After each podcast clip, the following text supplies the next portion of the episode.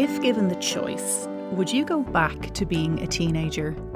And more specifically, would you ever wish to be a teenager in the middle of a pandemic? No, didn't think so. Life is tough enough in your teens.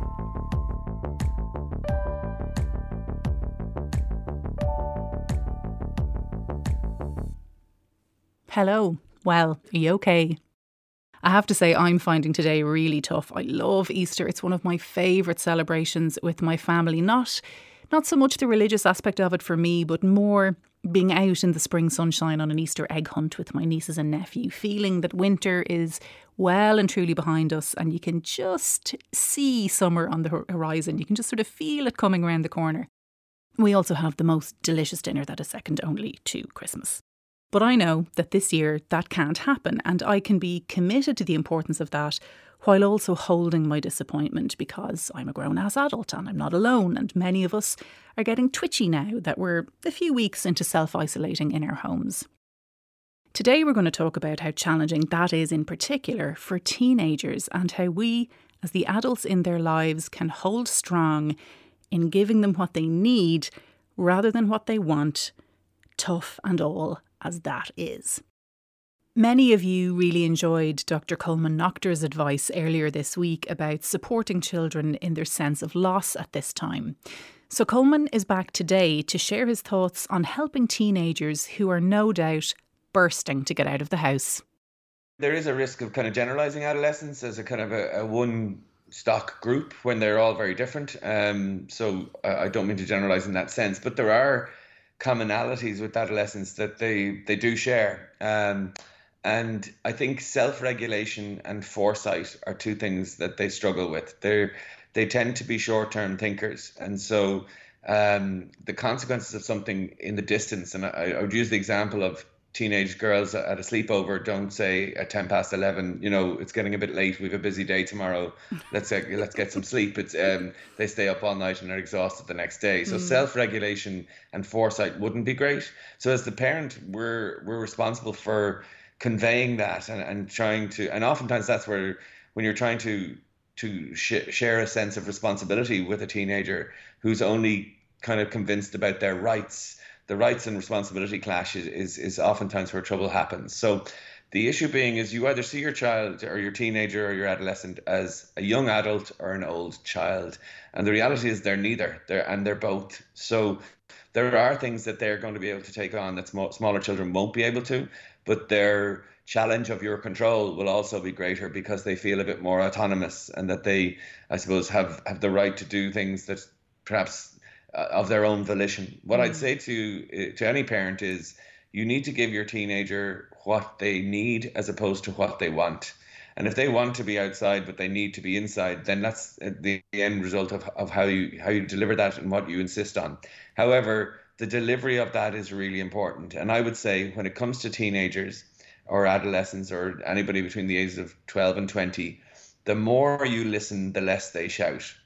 And from that point of view, it is about trying to acknowledge the distress and discomfort and disgruntlement of all this to them. Because if they're uh, uh, doing leaving certs or if they're doing junior certs and they don't know whether that's up in the air or not, they don't know they're they were with their pals in school one day and all of a sudden they came home that evening and they weren't seeing them since. Um, the social cut off, the the the isolation and the boredom um, again is going to be something they're genuinely going to struggle with. And all of their structures that they would ordinarily have used to kind of cope with things, a lot of those have been removed. And so it is vitally important that as the parent, you acknowledge that struggle and acknowledging the struggle without colluding with a flaunting of the rules. So you don't want to say, look, I'm going to let you go and gather with other five people and risk the contamination thing because I want you to feel better. It's actually about saying I realize that staying in is is really difficult, but I'm going to insist on it happening because there's a social responsibility we have here. And I do think that's an opportunity for for for adolescents is the idea of buying into the social responsibility. There is a lot of of, of movements around climate change, green energy, um, and a lot of adolescents buy into the notion of that kind of altruism. And I think if um, if we could make washing our hands, staying inside, and coughing into our elbows kind of trend friendly. I think that would be something that would be really useful. You know, I'm sure there's a lot of parents going, "Oh God, do I have to?" You know, it's so difficult. I think it's important to know that parenting an adolescent involves argument. It involves um, curfew discussions. It involves autonomy. It's a struggle for power, um, and that's a really normal developmental thing. There's there's there's a real transition going on. Someone's transitioning from being a child to an adult, and they're not a child anymore, and they're not an adult either. And so that will inevitably involve degrees of conflict. They are not going to share their parents' views, nor should they. And um, they're trying to forge their own identities and things like that. And that's all very healthy and very normative. Psychologically, it's a good thing that they are able to use their voice in that way. But when it comes to something like this, there is a bigger picture. Yeah. And as you say, foster that sense of shared values in our shared humanity in our community that, you know, this is their opportunity to contribute to that. For sure. I mean, something is far better if it's done as an alliance as opposed to a conflict. And if you can get buy in and create incentives into them seeing themselves isolating as something that they want to do and is good rather than something that is imposed, the chances of it going well are much greater. So, in terms of a practical piece of advice, again, just to like equip parents that are taking on some of those tensions at the moment with some of their adolescents in the household, what kind of practical tips could you offer? I think um, if you're having those rows at home, know that every in 90% of houses across the country they're having the same rows. So that's the first thing I'd say. In terms of the giving them what they need over what they want and trying to ground yourself in that and trying to stay focused on that even though they're trying to persuade you of otherwise uh, that's that's really important too. And also the knowledge that this won't last forever and that in actual fact you can treat them at another point when when things get settled and when you can do it almost keeping that in mind that the conflict like the isolation is not going to last forever. But most importantly, acknowledge the distress that they feel. The more you listen, the less they'll shout. And the more they feel that you're trying to understand it from their point of view, the less they'll kind of buck against it.